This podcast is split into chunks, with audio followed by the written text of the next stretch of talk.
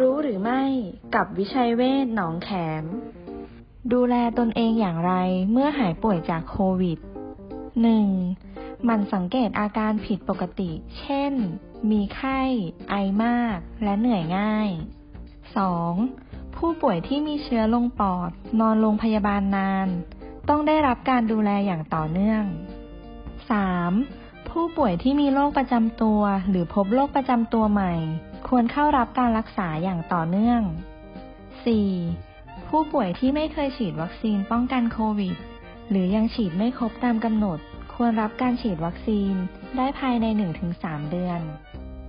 5. ผู้ป่วยที่เพิ่งหายยังไม่แนะนำให้ออกกำลังกายมาก อาจทำให้เหนื่อยเกินไป 6. ผู้ป่วยที่มีอาการไม่รุนแรงหรือมีอาการเล็กน้อย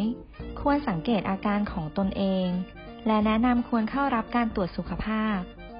ดูแลชีวิตด้วยจิตใจ โรงพยาบาลวิชัยเวชอินเตอร์เนชั่นแนลหนองแขม 02 441 6999